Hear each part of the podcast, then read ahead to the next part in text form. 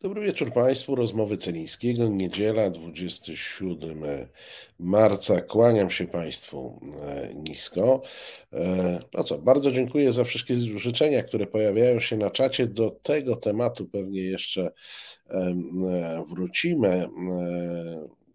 Program jak od miesiąca zaczęliśmy od informacji o wsparciu dla walczącej Ukrainy i dla e, uchodźców z niej. E, no do tego jeszcze trzeba dodać, że tak jak od dwóch tygodni e, działamy, proszę Państwa, z tym klipem bez hymnu. Tam jest na tych grafikach wyjaśnienie, no, bez hymnu, albowiem okazało się, że dwie firmy zupełnie niezwiązane z Ukrainą, to żeśmy sprawdzili, roszczą sobie prawa autorskie do hymnu ukraińskiego, w związku z czym YouTube e, no, robi nam jakieś e, problemy z tym związane. Czy to tylko u mnie coś skacze, czy Państwo też zauważają jakieś dziwne objawy? Filip, może spróbuj E, zareagować, bo nie bardzo wiem, co można by było z tym fantem e, zrobić. E, no, spróbujmy jednak działać. Jest już z nami gość, redaktor Marcin Wojciechowski. Dobry wieczór. Dobry wieczór, witam serdecznie. Zaprosiłem Cię, ponieważ no nie, coś z tym skakaniem Filip zrób, bo to już tak poważnie rzecz biorąc wyglądam niepoważnie e, i nie wiem, co z tym fantem zrobić. Jeżeli trzeba coś u mnie zrobić, to, e, to, coś, e, to coś zrobię, ale, ale czuję się niestabilnie. Czuję się niestabilnie jak Europa Środkowa w momencie inwazji e, rosyjskiej e, na Ukrainę. Jakkolwiek zdaje się, że pan, pan prezydent Biden, przylatując do Polski i mówiąc nie lękajcie się, no mówił do ludzi i z Europy Środkowej, którzy są ogarnięci zwyczajowym strachem przed Rosją. Mówił chyba też trochę do broniących się walczących Ukraińców. Może na dzień dobry, jak oceniasz wczorajsze wystąpienie na dziedzińcu Zamku Królewskiego? Pozytywnie, pozytywnie podwójnie. Po pierwsze, dlatego, że nie miałem wielkich oczekiwań co do tego przemówienia, w związku z tym nie zawiodłem się. Czytam teraz różnego rodzaju e, analizy, mm, no i one są często nacechowane taką nutą, ja wiem, mm, niesmaku, jakiegoś zawodu, że, że było za mało, tylko nie piszą za mało czego. Piszą, że nie było decyzji, ale nie napisali, jakich decyzji nie było. No przecież tu nie miało być żadnych decyzji. Mm, wizyta Bidena w Polsce miała charakter przede wszystkim prewencyjny. Miała pokazać Rosji, że Stany Zjednoczone traktują bardzo poważnie zapisy artykułu 5 Traktatu Waszyngtońskiego, że to nie jest tylko mm, papierowy zapis, tylko że w razie, jeżeli komuś e, w, na Kremlu uderzy do głowy, sprawdzić, zaatakować któregokolwiek z członków NATO, no to Stany Zjednoczone i całe Zjednoczone NATO odpowie na to w sposób, e, w dodatku on to jasno sformułował, w sposób militarny. W związku z czym, ponieważ artykuł 5 sam z siebie nie mówi, że to musi być odpowiedź militarna. Zostawia członkom NATO. O konsultacjach, tak. No więc e, tutaj odpowiedział jasno, jeszcze dodał, no to, to, to już się bardziej czytelnie nie da y, powiedzieć. On powiedział, nawet nie myślcie o tym, żeby zaatakować któregokolwiek z członków NATO. W ten sposób wyraził się Biden i oczywiście zwracał się do Rosjan. No więc to, co powinno się w tym przemówieniu znaleźć, to się znalazło. Ono było kierowane jednak przede wszystkim do Rosjan, w drugiej kolejności właśnie do Polaków, ponieważ w Polsce niestety mm, istnieje cały czas y, w społeczeństwie takie poczucie mm, wątpliwości co do tego, ile są warte sojusze. To jest na ileś naturalne, no bo historia polska jest taka, jaka jest taka jaka była. Czyli w 1939 roku we wrześniu zostaliśmy sami, pomimo że mieliśmy podpisany sojusz i z Francją, i z Anglią, ówczesnymi potęgami. I kiedy Niemcy nas zaatakowały, to ani Anglia, ani Francja palcem nie kiwnęły, żeby Polsce pomóc. W związku z tym teraz wielu mm, Polaków powtarza, że będzie na pewno tak samo. Mm, no panuje takie, takie przeświadczenie, taki, takie pesymistyczne podejście do, do, do, do, tego, do wartości Sojuszu Północnoatlantyckiego i to przemówienie było skierowane niejako w drugiej kolejności do Polaków właśnie, czyli on mówiąc do Rosjan don't even think o tym, żeby zaatakować NATO, mówił y, do Polaków, słuchajcie, co ja teraz powiem do Rosjan, tak? Zobaczcie, jak ja poważnie to traktuję i jak my, cała administracja amerykańska, położyliśmy na szale cały swój autorytet, prawda? E, w związku z tym nie będziemy ustępowali. Nie będzie czegoś takiego, jak zazwyczaj w dyplomacji się dzieje, odbywa, że jeżeli e, następuje jakiś problem, jakiś konflikt, jakiś, e, jakaś zaogniona sytuacja, no to się rozmawia jedna strona trochę ustąpi, druga strona ustąpi. Nie, tutaj Ameryka, tutaj NATO nie ustąpi. No i następnym adresatem były państwa członkowskie NATO i wiemy już dzisiaj po, po jednej dobie, że we wszystkich państwach natowskich słuchano tego przemówienia i odczytywano, co tam Biden powiedział, czyli, czyli, czyli message dotarł i on podkreślał wielokrotnie e, znaczenie jedności. Jedności właśnie Zachodu, NATO, Unii Europejskiej z Kanadą i Stanami Zjednoczonymi, czyli jedności tak zwanego Zachodu. Mm, powtarzał to wielokrotnie i wczoraj na Zamku Królewskim w Warszawie i przedtem w Brukseli. Podczas y, przemówienia w Brukseli, o ile dobrze pamiętam, trzy razy powtórzył, że najważniejsza jest jedność Zachodu. Z tego raz powiedział to aż trzy, trzykrotnie, to znaczy powiedział jedność, jedność, jedność to się w sumie sumuje chyba do pięciu, prawda?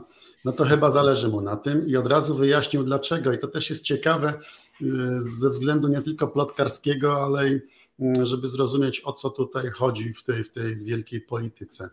Y, Biden wspomniał, że kiedy w styczniu rozmawiał telefonicznie z Putinem, czyli jeszcze przed wybuchem wojny, ale wtedy, kiedy było wiadomo, że Putin gromadzi wojska wokół Ukrainy, to Putin śmiejąc mu się w twarz powiedział, że nie wierzy w to, że Bidenowi uda się osiągnąć jedność Zachodu. Tak? Czyli i to był fundament rosyjskiej polityki w ciągu ostatnich dwudziestu paru lat, i to był fundament myślenia Putina, kiedy przygotowywał te operacje przeciwko Ukrainie. Tak? On po prostu, Putin, zakładał, był pewny, że NATO, czy w ogóle szerzej Zachód będzie podzielony i że w związku z tym, nawet jeżeli on cokolwiek zrobi, to, to, to, ten Zachód się nie dogada między sobą, że jedni będą mówili, że, że nie ustępować Rosji, a drudzy będą mówili, że ustępować dużo, a jeszcze trzeci, że ustąpić, ale trochę i że na koniec dnia on, on Putin coś na tym zyska, prawda? Że nawet jeżeli nie zyska tego, o co mu chodziło, to dostanie od Zachodu jakąś nagrodę pocieszenia, bo zazwyczaj tak to bywało. No i teraz okazuje się, że nie, że nie dostał nic. Wtedy, kiedy już wiadomo było, że, że wojska e, rosyjskie okrążyły Ukrainę, okrążyły z trzech stron, e, i, i nie dostał nic teraz, kiedy już zaatakował. Mało tego, to nie tylko, że nie dostał niczego, on, on dostał sankcje, tak, niezwykle bolesne. To jest rzecz, której on się absolutnie nie spodziewał. Mm, po drugie, no zresztą Biden wczoraj e, mówił o tym, e, że mm, Rosja, która aspirowała do pierwszej dziewiątki, wypada z pierwszej dwudziestki. E, tak jest. Najbardziej rozwiniętych gospodarstw państw świata. No tak, Rosja traci na tym konflikcie na trzech płaszczyznach. Na militarnej to widzimy każdego dnia. Każdego dnia tracą mm, sprzęt, uzbrojenie, amunicję, ludzi, tracą wyższą kadrę dowódczą. To są wszystko rzeczy, których oni nie odrobią przez następnych co najmniej 10 lat, bo to, co powiedziałeś, tracą gospodarczą, nie będzie ich stać na to, żeby, żeby sobie odkupić czy, czy, czy wyprodukować tej nowej broni tyle, ile mieli jeszcze półtora miesiąca temu. No i trzecia płaszczyzna to jest płaszczyzna polityczna. To są straty niepowetowane. W ruiny idzie wszystko to, nad czym pracował Putin przez ostatnich dwadzieścia kilka lat. Pamiętamy wszyscy, jak mu strasznie zależało na tym, żeby Rosja była na świecie poważana, jak on e, starał się urządzić w Rosji a to olimpiadę, a to Mistrzostwa Świata w piłce nożnej, a to Expo.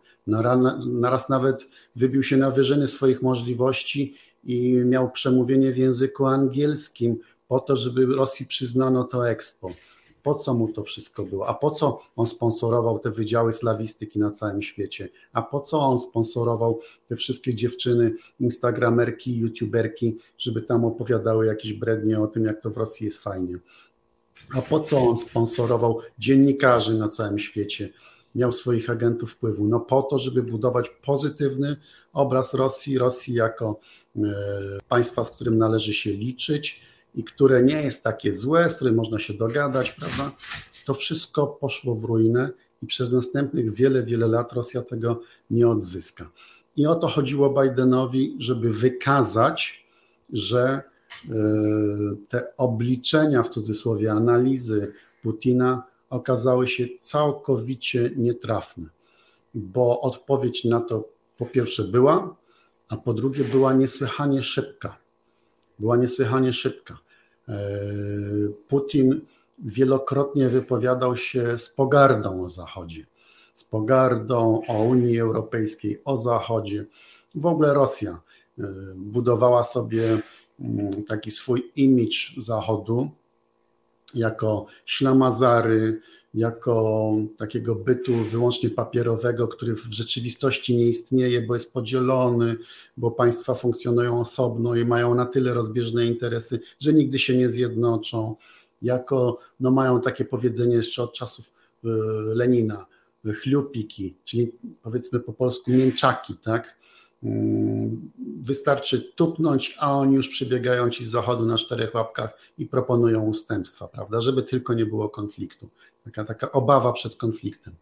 E, Putin z, z jakąś zupełnie paranoiczną e, konsekwencją mówił o Unii Europejskiej pederasty. Prawda? To się ciągle pojawiało, czyli przedstawiał to Rosjanom i sam w to wierzył że, że ta Unia Europejska jest taka słaba, boi się wszystkiego, jest tchórzliwa. Gejropa.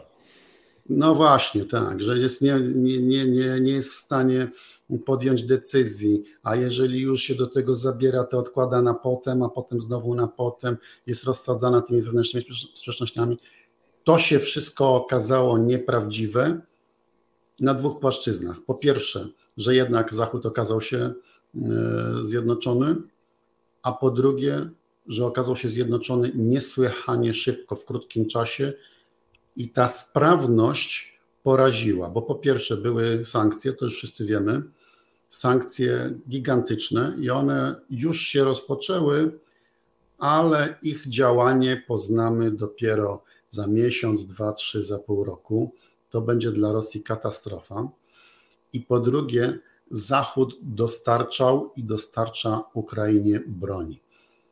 I to jest zupełne odwrócenie do góry nogami tego, co Putin myślał. Dlaczego? Dlatego, że te straty militarne, z którymi boryka się Rosja na ziemi ukraińskiej od ponad miesiąca, są powodowane oczywiście A. dobrą, bohaterską postawą Ukraińców, ale B również dlatego, że Ukraińcy po prostu dostali sprzęt z Zachodu, sprzęt, amunicję i dane wywiadowcze. Czyli stało się coś, o czym Putin zakładał, był pewien na 100%, że się nie stanie, tak? że on może wchodzić w tę Ukrainę jak nóż w masło, bo Ukraina nie będzie miała broni, nie będzie miała danych wywiadowczych, nie starczy amunicji i tam to wojsko rosyjskie wejdzie i po prostu zrobi, co będzie chciało.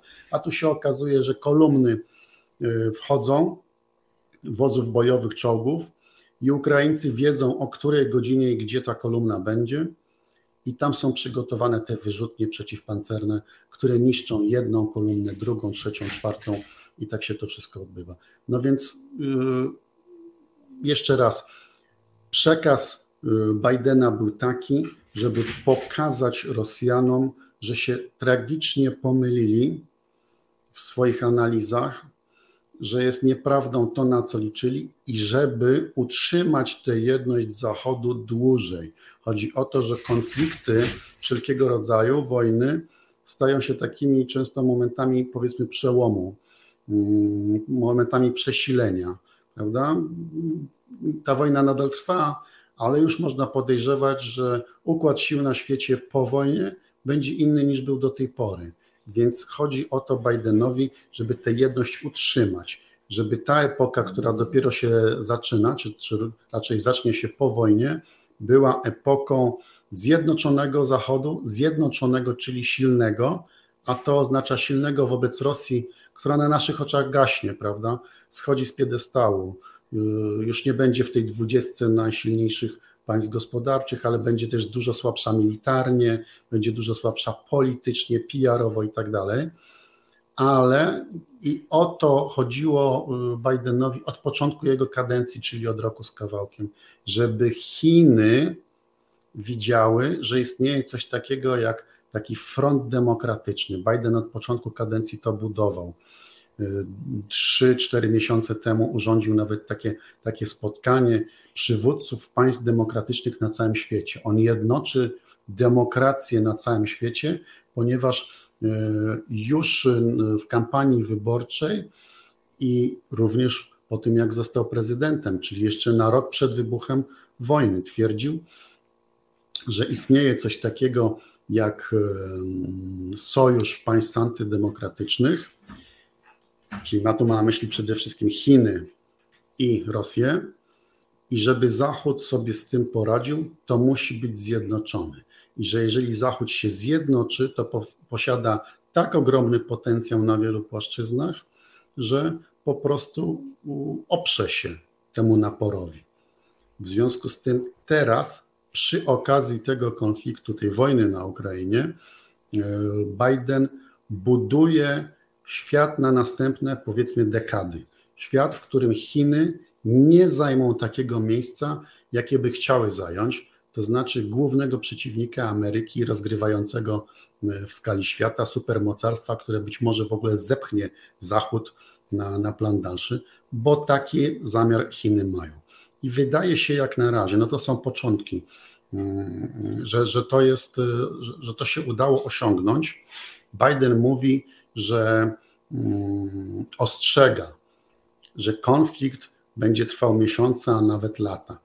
Nie wiem, czy on ma na myśli konkretnie wojnę na Ukrainie, czy jemu chodzi o to, że ten konflikt ukraińsko-rosyjski tak naprawdę jest konfliktem tych dwóch potęg, czyli Zjednoczonego Zachodu, reprezentowanego tutaj przez e, Rosję, Zachodu demokratycznego, a z drugiej strony tego frontu antydemokratycznego, e, no, powiedziałem przez Rosję, przez Ukrainę, E, reprezentowanego przez Ukrainę, no i z drugiej strony tego frontu, powiedzmy, niedemokratycznego.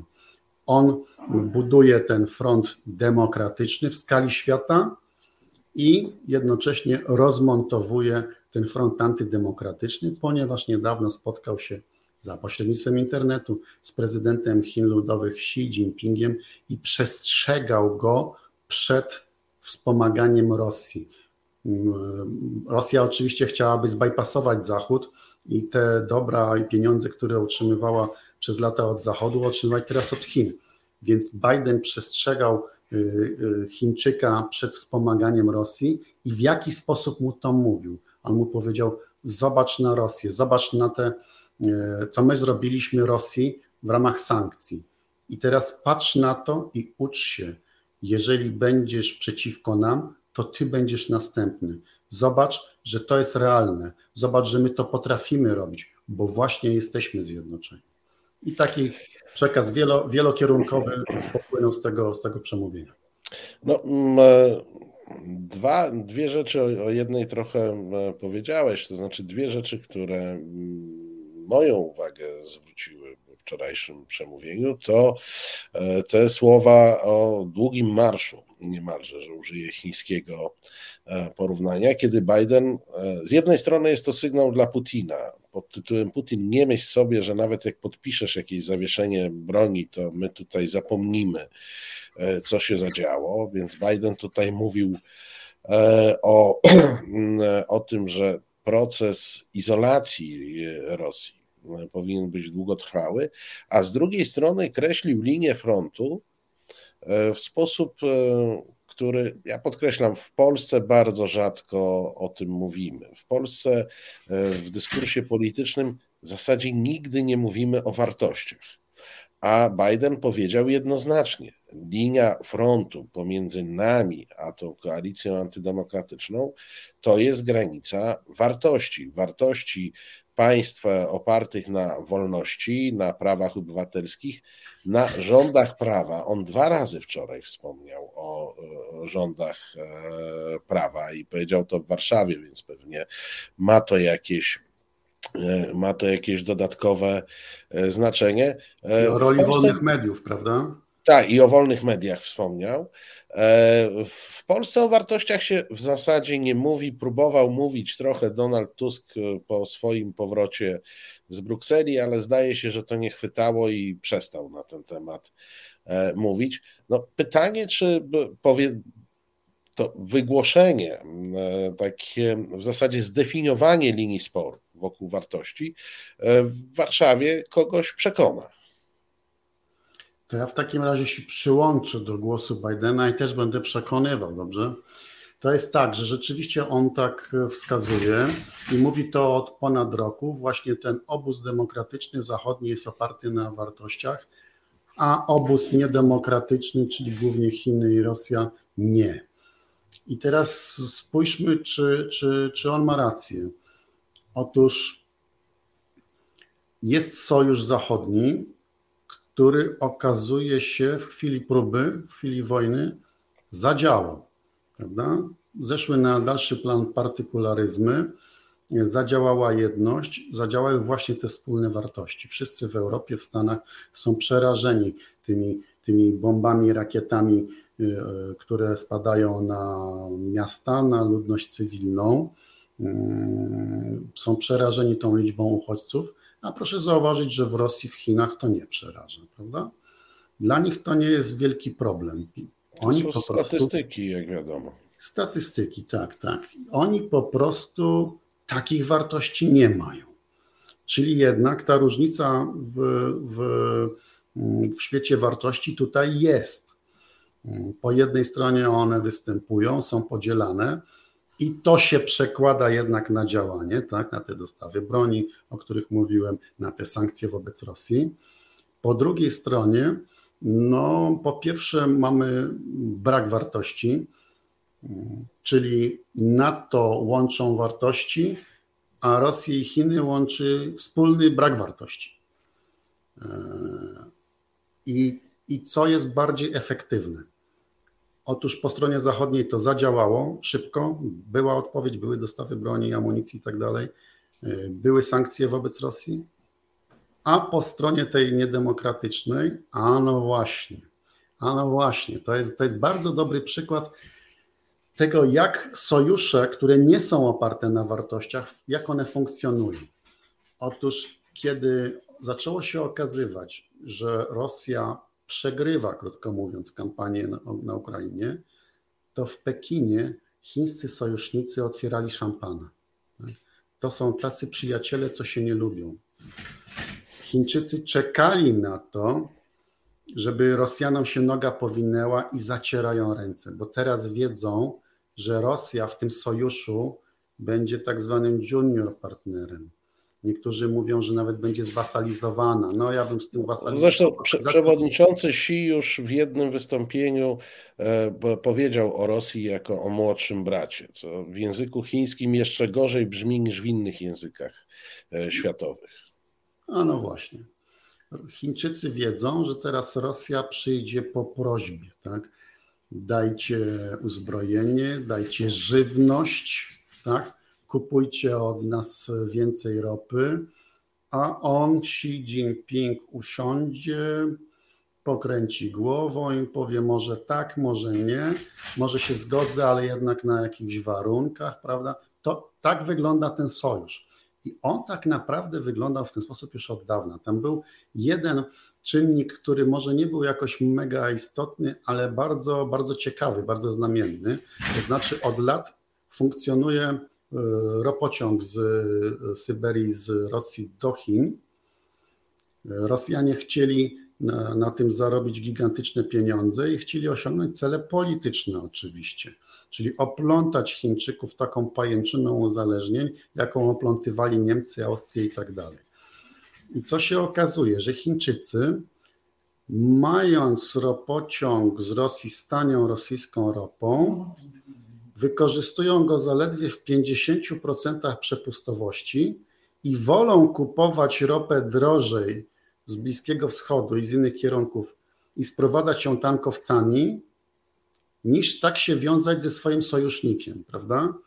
No to, to, to pokazuje, jak wygląda y, y, ten sojusz, sojusz pozbawiony wartości. Jeden w tym, w, tym, w tym układzie, jeden tylko czeka na potknięcie drugiego. Jeden chce drugiego oszukać. Jeden czeka, aż tamten popełni błąd i chce to wykorzystać.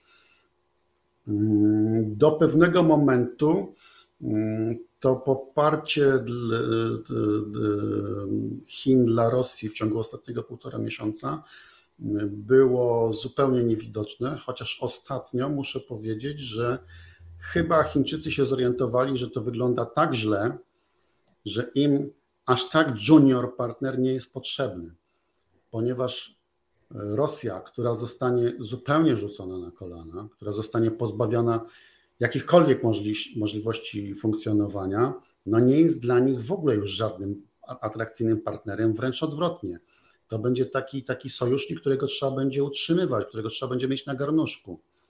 No więc tego Chińczycy sobie nie życzą, prawda? E, kiedyś analogiczna sytuacja miała miejsce pomiędzy Związkiem Radzieckim i Kubą. Związek Radziecki musiał e, zasilać Kubę bezustanną transfuzją ropy naftowej i w ogóle wszystkiego. Wszystkiego, tak w zasadzie nie wiadomo, co uzyskując w zamian, tak? I w pewnym momencie Gorbaczow pojechał tam do Hawany i powiedział, no koniec dobrego, tak? Już więcej was nie będziemy utrzymywać. To, to Rosjanie zrezygnowali z takiego sojusznika, który, który jest tak naprawdę pasożytem na, na ciele Rosjan. Tutaj wygląda na to, że sytuacja zmierza w tym kierunku i Chińczycy zaczynają się obawiać, że Rosja będzie w układzie międzynarodowym na tyle osłabiona, że to się rzuci również na pozycję międzynarodową Chin. Mówi się i słusznie, że sankcje wobec Rosji, sankcje Zachodu wobec Rosji były podaniem Rosji na tacy Chińczykom. Tak, to jest prawda, ale y, niepowodzenia rosyjskie w tej chwili idą tak daleko, że nawet Chińczycy są tym przerażeni tym bardziej, że znaczenie Rosji idzie w dół, a Zachodu w górę. Tak? Czyli jednak dla Chin jest to, y, jest to tylko częściowo korzystne, bo jednak podstawowym, strategicznym celem Chin w, na świecie jest uzyskanie dominacji nad Zachodem, a szczególnie nad Stanami Zjednoczonymi. No i otworzenie sobie Pacyfiku, co bez osłabienia Stanów Zjednoczonych jest niemożliwe. No oczywiście, szczególnie na Tajwanie, tak? który, który co, jest, co jest dla Chińczyków sprawą, sprawą no zupełnie podstawową, spędza im sens powiek.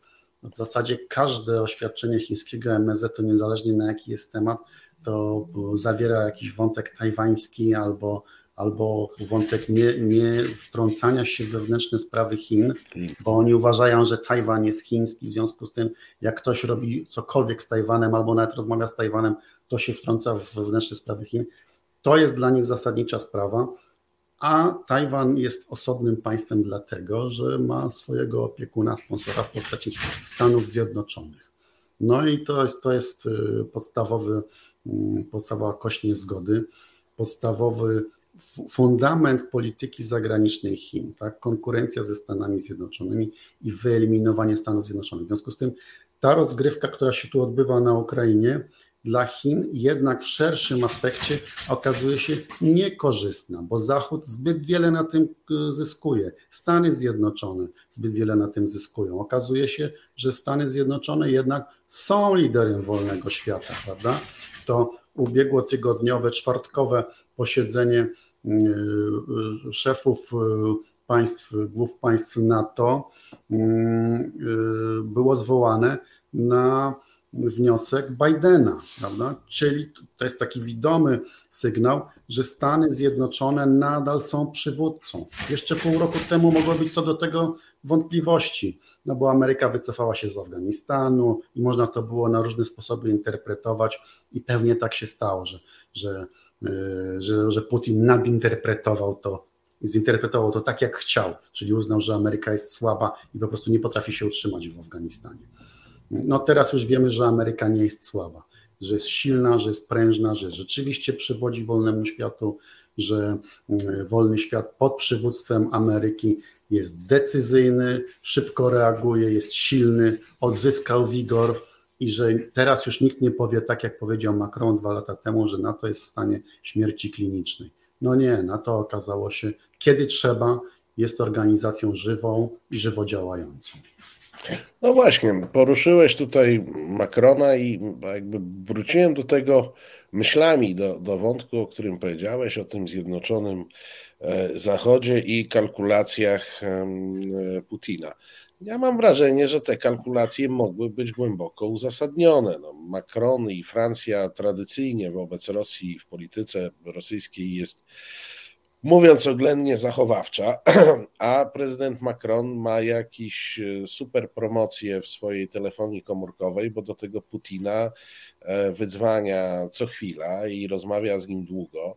Mało tego, e, no, trochę go wzruszyły i z niesmakiem skomentował ostre określenia, jakich użył Biden e, wobec e, Putina, więc należy się spodziewać, że Macron nadal ma dużo darmowych do Rosji e, w tym swoim telefonie.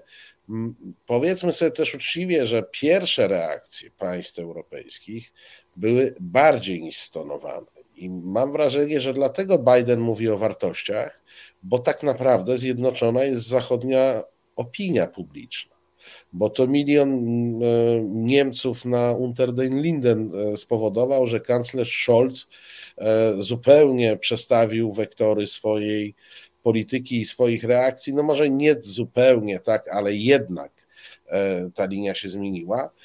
To samo dotyczy innych miast, no Putin i innych państw. Putin miał prawo uznawać, że tu nastąpi jakiś taki długi proces deliberacji, e, spotkań.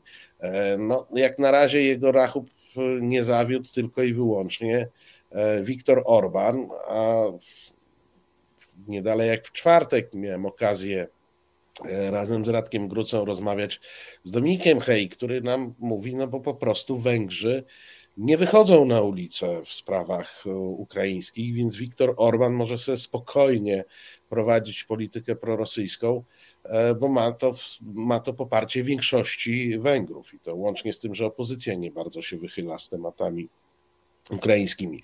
Więc jedyny czynnik, który zawiódł e, Putina, e, to był czynnik opinii publicznej, której nie miał tak dobrze zdiagnozowanej jak przywódców jak przywódców politycznych. I to też jest pytanie zasadne, co dalej co znaczy, dalej tak. z, z, przesłaniem Bidena. E, co Biden teraz, ja wiem, że Biden nie zareaguje na tę krytykę e, ze strony, e, ze strony Macrona, no ale w tym obozie demokratycznym jakiś element dyscyplinowania chyba powinien nastąpić. Znaczy tak, z całą pewnością potencjał jakichś szczelin w tej jedności istnieje. To bez dwóch zdań i wydaje mi się, że wskazując na Francję, mm, wskazałeś w sposób precyzyjny i właściwy. Rzeczywiście Macron mm, od razu wyskoczył z krytyką mm, tego, tego stwierdzenia. chodziło o jedno stwierdzenie Bidena, i, i, i wrócił do takiej dawnej retoryki. Jemu chodzi o to, że, że nie można przesadzać, że nie można drażnić Rosji. No pamiętajmy, że w przyszłym miesiącu odbędą się we Francji wybory prezydenckie. Macronowi zależy na tym, żeby pokazywać, mm, że jest aktywnym uczestnikiem wydarzeń międzynarodowych, że on nie jest po prostu jednym w szeregu, a dowódcą jest Biden, tylko że Francja jest, nadal jest mocarstwem, tak? że Francja prowadzi własną politykę. Mm, zobaczymy, jak to będzie po wyborach. Być może było mu to potrzebne po prostu w kampanii wyborczej, a jednak po wyborach będzie się zachowywał, no jednak tak jak w dużej mierze do tej, do tej pory, to czyli mm, w momencie, w którym już było wiadomo, że Rosjanie zgromadzili ogromne ilości wojska wokół granicy z Ukrainą, y, to Putin zaczął rozmawiać z poszczególnymi państwami zachodnimi. I to jest jego stara metoda. Nie dopuścić do zjednoczenia Zachodu, tylko rozmawiać z tym, z tamtym, z tamtym, temu obiecać elektrownię atomową, tamtego zaszachować e, ropą, temu obiecać jeszcze coś i w ten sposób rozbijać tę jedność. Tak? Tym razem Macron spotykał się i, i, i rozmawiał telefonicznie z Putinem, jednak trzeba powiedzieć, że zachował jedność Zachodu, że nie rozgrywał na boku jakichś własnych rzeczy. Niemcy podobnie.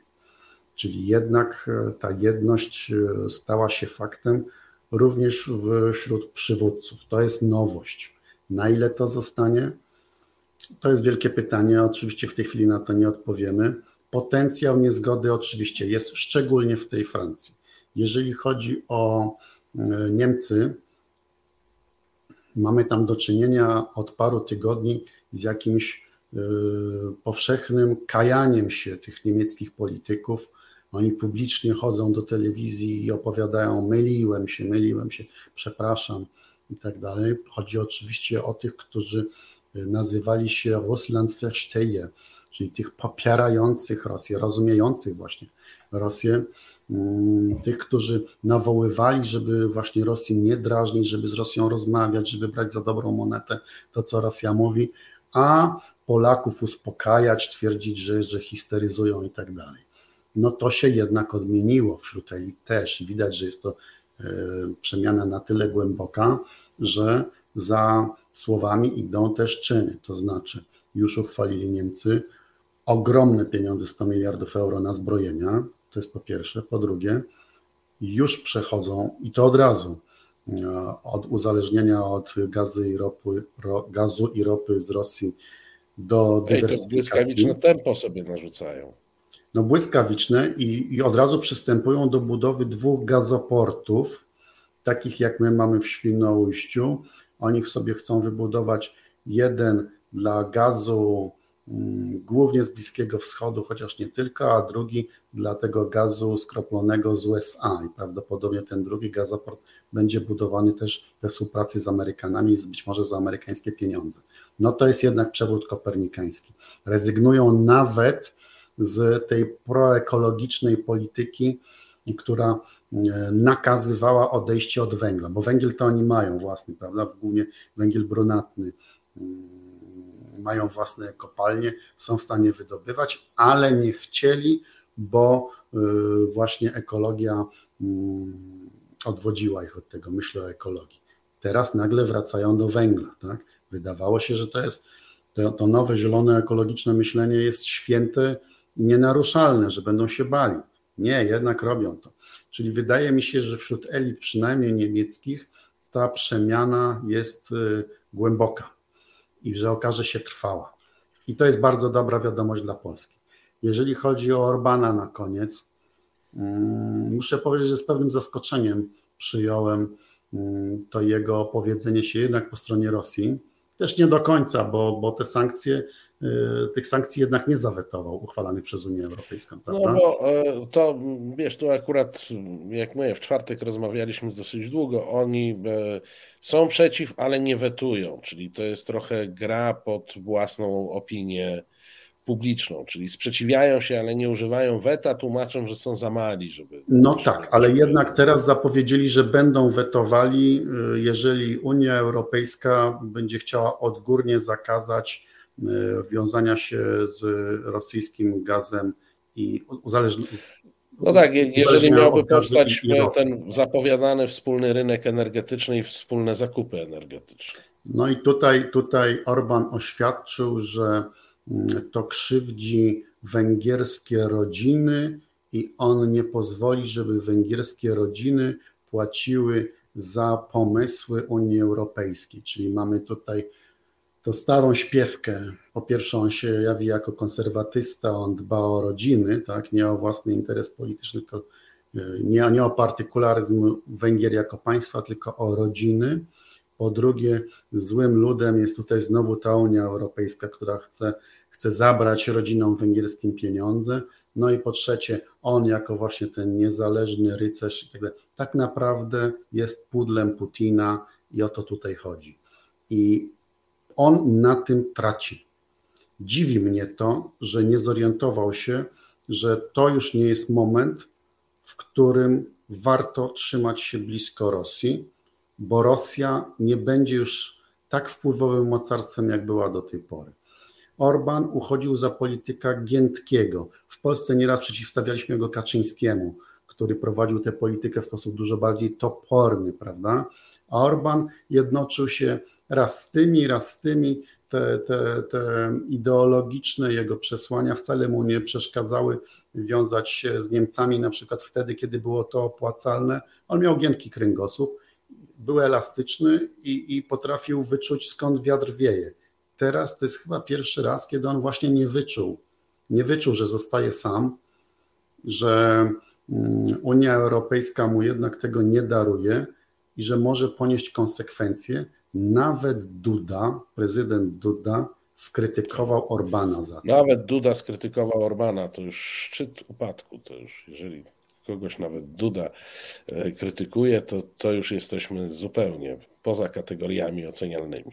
To znaczy, że Orban już jest naprawdę osamotniony, bo w Europie został mu, w Unii Europejskiej tak naprawdę tylko PiS, a teraz nawet PiS odcina się od niego no to co, mu, to co on dalej będzie, jak on dalej będzie funkcjonował jeden przeciwko wszystkim, mając za sobą wyłącznie Rosję, której znaczenie na naszych oczach maleje. To co to dla niego za interes? No źle to wyczuł, po prostu źle to wszystko obliczył. Słuchaj, ale jeszcze chcę na, na, koniec tej rozmowy zapytać o same Stany Zjednoczone, bo kadencja Bidena zapowiadała się jako kadencja, w której e, będzie musiał być skupiony na sprawach wewnętrznych. E, Donald Trump e, powiedział, że nie odpuszcza. No wszyscy pamiętamy nieuznawanie tych wyborów, naciski, żeby w jakimś stanie gdzieś coś zmienili.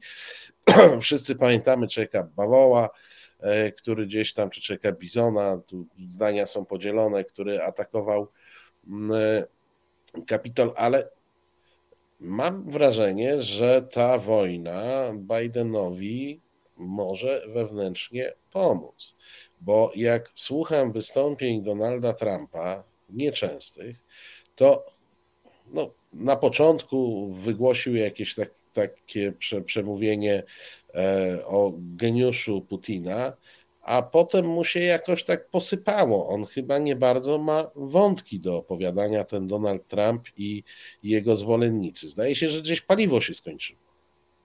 Wydaje mi się, że Donald Trump jednak jest passé, że odszedł z Białego Domu i w ciągu tego roku z kawałkiem jednak stawał się coraz bardziej osamotniony politycy Partii Republikańskiej jednak po kolei odchodzili od niego, a teraz już jest zupełnie jasna, klarowna sytuacja, że nikt w Partii Republikańskiej nie podziela jego stanowiska, tego powiedzmy optymizmu wobec Rosji. Także stał się zupełnie samotny, stał się jakimś kuriozum. To, co on mówi, idzie w poprzek nastrojów ogólnoamerykańskich i społecznych, i mediów, również tych prawicowych, i Partii Republikańskiej. Odeszli od niego nie tylko politycy, ale nawet zaczął mieć nieporozumienia we własnej rodzinie. już y, popsuły mu się kontakty z Iwanką Trump i, i z jej małżonkiem, którzy byli no, filarem jego prezydentury. Podstawą jego administracji.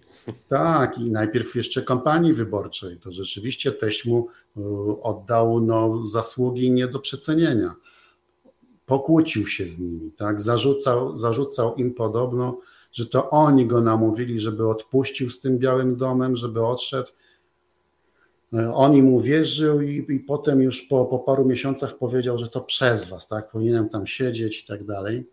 Y, wygląda na to, że jest passe. Mało tego, wczoraj w Stanach Zjednoczonych ujawniono jakieś nagrania telefoniczne, z których ma wynikać, że mm, być może, to nie, to nie, to nie jest wszystko bezpośrednie i, i dowiedzione, że być może Trump prowokując, namawiając tych ludzi do pójścia na Kapitol, miał coś więcej na myśli, że, że tam było coś jakby no, przewrót mm, pro, przygotowywane, Mówi się, że, że Trump być może przygotowywał na jakie, nawet jakieś aresztowania osób, które y, dokonały y, y, fałszerstwa wyborczego, a tym fałszerstwem miała być oczywiście mhm. ta rzekoma wygrana Bidena. No, mm, na chwilę stacje telewizyjne, informacyjne amerykańskie odpuściły sobie relacjonowanie Ukrainy, wojny na Ukrainie i zajęły się tym, Wszystkie gazety to opisują. Ta podsłuchana rozmowa, czy tam SMS-y, to były SMS-y, e, są ujawniane. Mm, no, no, to się w tej chwili ukazało, zobaczymy, co z tego będzie, a to jest o tyle ważne, że być może będzie następna sprawa sądowa przeciwko Trumpowi. Także on już jest osamotniony. Odeszła od niego partia, odchodzą sponsorzy. Wygląda na to, że ten człowiek jest przegrany politycznie i że do następnych wyborów e, nie zdoła ani on, ani jego powiedzmy w cudzysłowie ugrupowanie wystawić własnego kandydata. W tej chwili wygląda na to, że, że, że to już przegrało i że partia republikańska mm, wychodzi z tej chwilowej choroby Trumpa i że formułuje inny program, inaczej, wraca do takiego swojego oblicza, jakie było przed Trumpem. W czasie konfliktu na Ukrainie na przykład senatorowie e, amerykańscy z partii republikańskiej co do zasady poparli Bidena.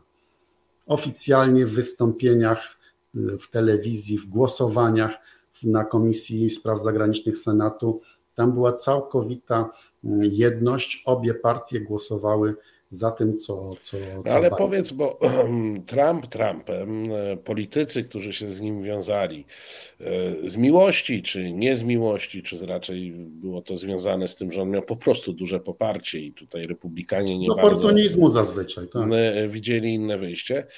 To drugie, ale trzecia rzecz to jednak ten grunt, na który Trumpizm popadł, czyli grunt sprzyjający. Ci wszyscy ludzie bawoły, które tam gdzieś przecież po tych stanach rednekowych e, nadal biegają. Jak oni odnoszą się do tej wojny? Bo tutaj znowu może paść zarzut, że e, Biden wysyła gdzieś naszych chłopców, nie wiadomo gdzie. No, na razie nie wysyła ich na front, ale wysyła ich choćby do Polski, relokuje, co też jest nie wiadomo gdzie. E, nadal działa Fox News, jak tutaj Państwo na czacie także przypominają. No, ja też nie śledząc, ale doleciały mnie komentarze z Fox News. No, jak zwykle ewidentnie e, proputinowskie, więc no jakaś no różnie, część... różnie z tym Fox News jest to, tam również był konflikt... Może mnie, na... mnie takie doleciały, bo w takiej bańce jestem. Ale, no. ale był tam konflikt w Fox News i jednak część redakcji, wpływowi dziennikarze odeszli, odeszli w geście protestu przeciwko temu, co się, co się tam dzieje y, niedawno, więc, więc nawet ten Fox News to nie jest tak jednoznaczne, ale rozumiem o co chodzi, że miliony zwykłych ludzi pozostały antyszczepionkowcy nadal są antyszczepionkowcami, ci, którzy wierzą w spiskowe teorie dziejów, e, nadal wierzyli, nadal nie wierzą. Faktem jest, że ten problem został nierozwiązany, że miliony ludzi na razie straciły lidera. Wydaje się, że nawet ci ludzie przestali wierzyć w Trumpa, no bo po prostu widać, że on jest outsiderem, że jest loserem i outsiderem. To się takim ludziom nie może podobać nie uważają go za swojego wodza w tym momencie. bo, bo to byłoby takie bardzo nieamerykańskie, żeby ktoś, kto jest przegrywem, stał tak. na czele takiego wielkiego ruchu. Nie, nie popiera się luzerów. Nie popiera się luzerów, tak, to oni są śmieszni, oni są symbolem jakiegoś pecha, nieszczęścia. To, to, to w Stanach nie jest popularne. I, I w zasadzie nikt nie ma pomysłu na to, co z tymi ludźmi zrobić.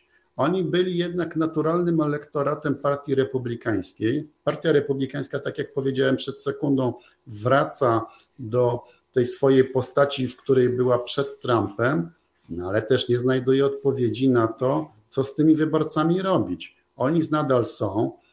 Na jesieni y, tego roku, czyli wtedy, kiedy będą y, wybory parlamentarne w USA, ci wyborcy też będą, prawda? I za następne dwa lata, kiedy będą wybory prezydenckie, ci wyborcy dalej będą istnieli, dalej będą mieli te swoje różne stronki internetowe opowiadające nieprawdopodobne brednie. Nikt tak naprawdę nie wymyślił, co z tym wszystkim zrobić.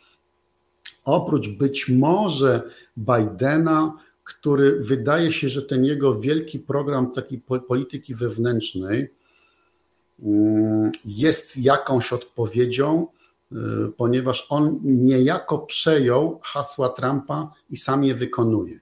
Na przykład Trump mówił, że y, Ameryka y, nie ma takich pięknych lotnisk, takich pięknych autostrad, takich pięknych kolei, jak ma Europa Dlaczego Ameryka zatem inwestuje w obronę Europy, albo Korei, albo Japonii, które są takimi bogatymi państwami, a nie inwestuje w siebie? Tylko, że Trump tego nie zrobił, to też nie inwestował w Amerykę, a nagle okazuje się, że zrobił to Biden. Uchwalił mm, pakiet ustaw, no gigantyczny, bezprecedensowy co do wielkości.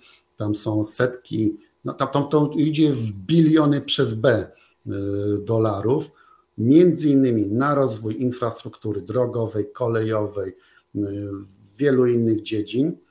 I to jest być może jakaś odpowiedź na te dążenia, obawy tych ludzi, nazwijmy ich Trumpowcami, antyszczepionkowcami, ale no zanim to zacznie działać, to przecież lata miną, prawda? Te wszystkie lotniska, porty lotnicze, autostrady, drogi i tak dalej, cała ta infrastruktura Mm, infrastruktura twarda i ta społeczna, którą on też buduje, zanim to wszystko zacznie funkcjonować, to będzie rok powiedzmy 2024, 5, 8 i tak dalej, a co do tego czasu, no nikt nie ma, nie ma y, na to pomysłu. I to odejście części redakcji z Foxa, o której mówiłem przed chwilą, jest, jest jednak w pewien sposób znamienne, bo ci, którzy byli takimi zajadłymi Y, proputinistami, protrampowcami w Foxie, ci zostali. I swoją złą robotę nadal tam robią. Czyli e, pewne zmiany są, ale dalej nikt nie odpowiedział na to, jak zagospodarować tych ludzi, co z nimi zrobić, jak do nich przemówić. Przynajmniej na, na, na krótką metę, dopóki ten wielki plan Bidena e, zacznie działać.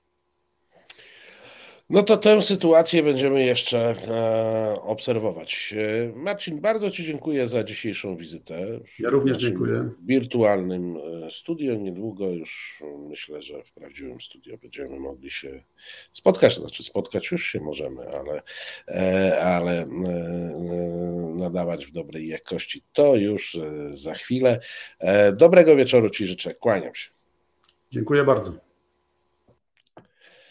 E, proszę Państwa, zanim e, kolejna e, rozmowa, zapowiedziana rozmowa z profesorem Obirkiem, ja od razu, bo ja Państwa nie oszukuję nigdy, powiem, no tę rozmowę to myśmy nagrali kilka godzin temu. Profesor Obirek dzisiaj wieczorem ma jakieś zajęcia, więc jest, będzie to rozmowa nagrywana dziś po południu, jeszcze przy pełnym słońcu i tak Państwo to e, e, zauważycie. Zanim przejdziemy e, do tej rozmowy, to tak. Ja jeszcze raz bardzo Państwu pięknie dziękuję za wszystkie życzenia, które różnymi kanałami do mnie docierają i nie ukrywam, że gdyby ktoś z Państwa chciał imieninowo kwiatki, czekoladki, wizyty w zakładach pracy, to ja Państwa zachęcam do tego, żeby wesprzeć e, reset e, obywatelski, e, a konkretnie wesprzeć nas na ostatniej prostej do nadawania ze studia. Na zrzutce Państwo możecie przeczytać w miarę dokładnie, co jest celem zrzutki, a mianowicie przede wszystkim wyciszenie studia. E, do tego są potrzebne panele e, wyciszające, które się mocuje do ścian, wykładziny, kotary i tym podobne rzeczy. Do tego potrzebne, do tego opanowania dźwięku i wizji potrzebne są także coś, co się nazywa graber. Ja się nie będę tutaj mądrzył, bo mądrzejszy, mądrzejsi ode mnie to, to zestawienie sprzętu E, e, wymyślili, więc zachęcam Państwa do tego, żebyście wsparli e, reset, żebyśmy mm, ostatnią barierę żebyśmy ostatnią barierę do nadawania ze studiów, ze studia mm, przełamali. Jak to może wyglądać, to Państwo, którzy oglądają bez wyjścia, mogli zobaczyć, bo myśmy już z Radkiem testowo chyba dwa programy tak, tak, chyba nie, jeden program, jedną rozmowę. Mm, e, e, e, przeprowadziliśmy już ze studia. Alpin Star pyta, czy reset przekształci się w radio. Reset od początku jest z założenia medium różnych wymiarów, więc nie przekształci się reset w radio. Natomiast jeżeli pytanie powinienem sobie przetłumaczyć w ten sposób, czy reset będzie nadawał na platformach radiowych jako radio internetowe. Tak, proszę Państwa, planujemy od 1 kwietnia duże zmiany, o których poinformujemy w newsletterze, który pewnie zostanie wysłany. No mam nadzieję, że nie później jak jutro i później będziemy informować także na stronie i w programach, jakie zmiany od 1 kwietnia nastąpią. Moi drodzy, ja patrzę na zegarek. Prawdę mówiąc, planowałem, że może jeszcze po rozmowie z e, profesorem Obirkiem e, wejdę na chwilę, ale widzę, że się, e, że się nie uda, bo pamiętam, że rozmowa jest dosyć długa. Więc ja pozostanę z Państwem tutaj na czacie na pewno do końca programu, ale już wizyjnie podziękuję za ten program, ponieważ wiem, że rozmowa zajmie nam czas do końca czasu, jaki jest przewidziany na rozmowy Celińskiego. E, bardzo dziękuję wszystkim Państwu, którzy nas e, wspierają. Zachęcam do dalszego wsparcia i to także do tej rzutki specjalnej, która jest w tej chwili E, w tej chwili e, utworzona. E, przypominam, że dzisiaj jeszcze o godzinie 21 Katarzyna Szulc i program kulturalno-teatralny, a Reset jutro jak zwykle od 17 rozpocznie maestro Konca. Potem dochodzenie prawdy Tomasza Piątka, prawoteka i stop mobbing. A jeszcze raz mówię, ja z Państwem oczywiście czatowo zostaje, a w tej chwili rozmowa e, z profesorem Stanisławem Obirkiem nagrana kilka godzin temu, e, która pójdzie z odtworzenia. Kłaniam się Państwu nisko.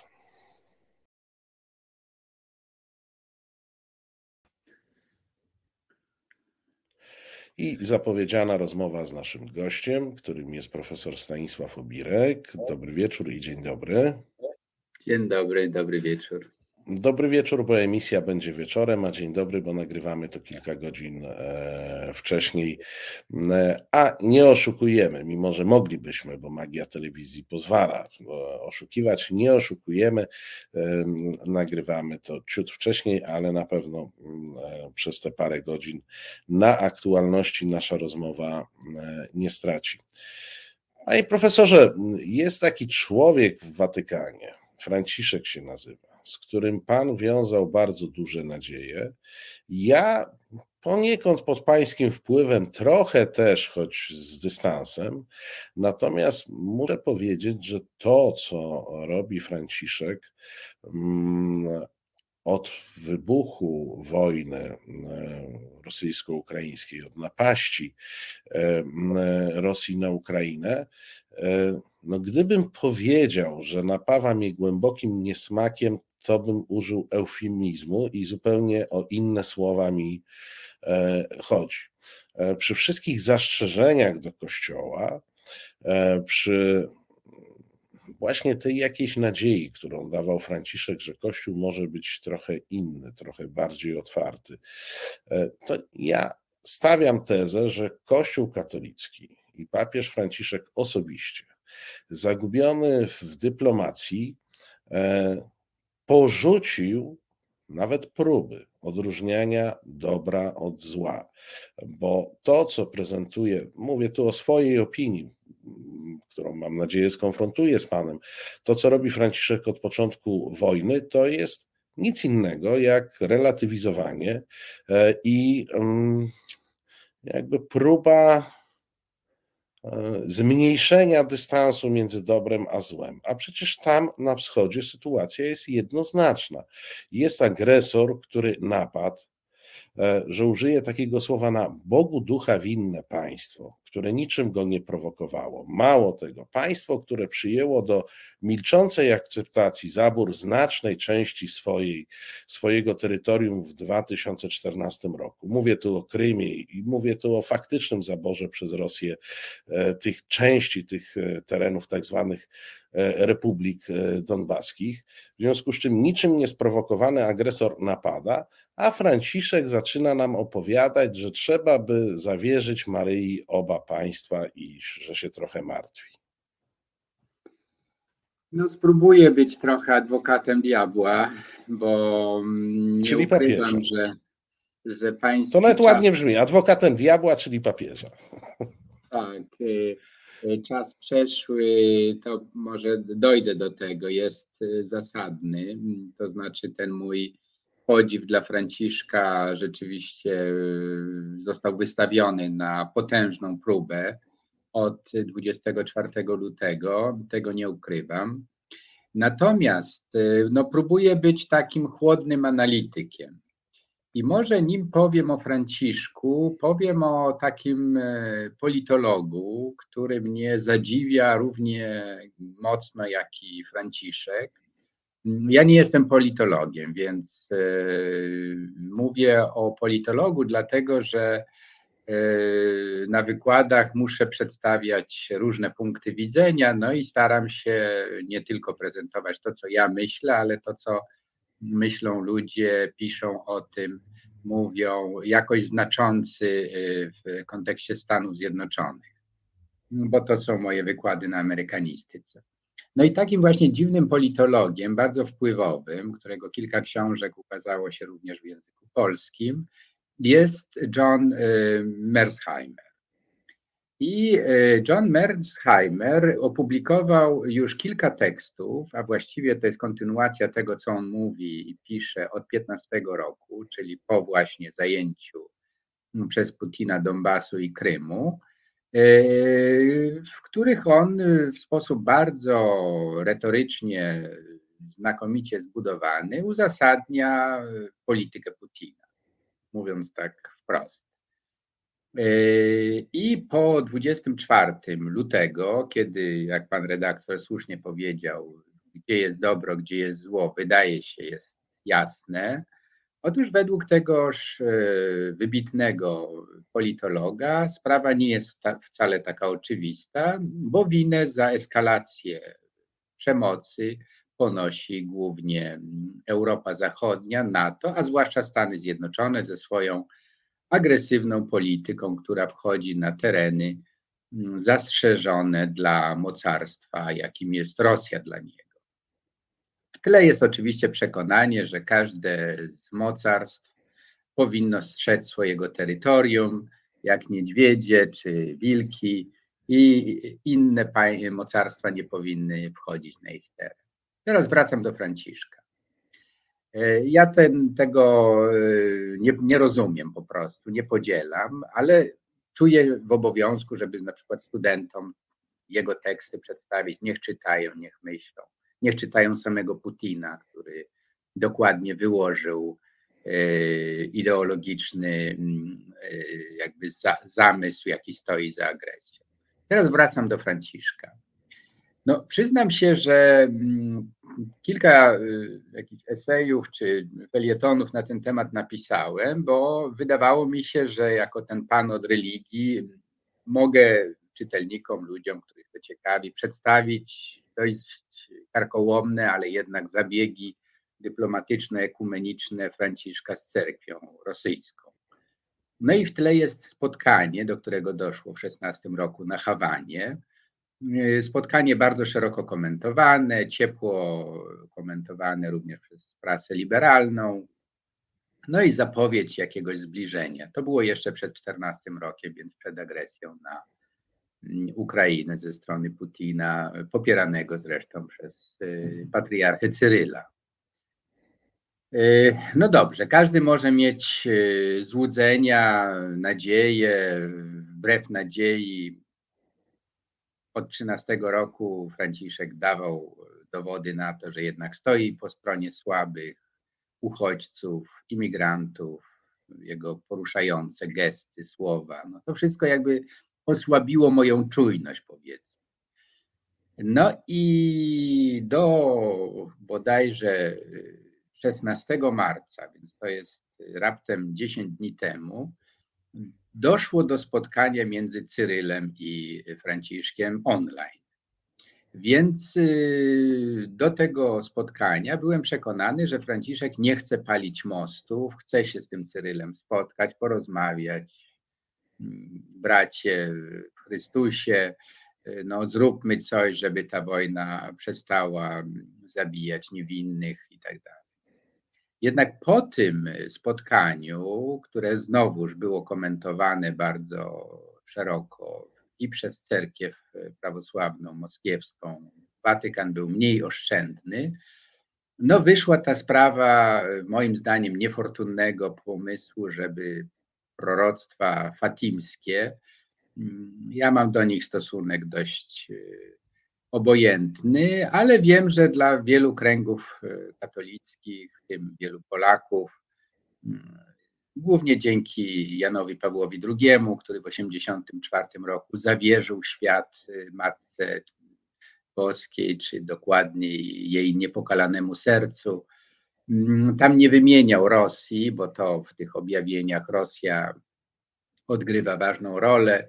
Różni moi pobożni y, koledzy, przyjaciele tłumaczyli mi, że te objawienia były dokładnie między rewolucją lutową a październikową i Matka Boża wtedy przez te miesięcy, kilka, trwające kilka miesięcy objawienia chciała zwrócić uwagę świata na ten dramat Rosji i tak dalej. Więc pewnym sensie rozumiem, że są ludzie, którzy ciągle w tych y, mitach y, chrześcijańskich tkwią, dla nich to jest ważne.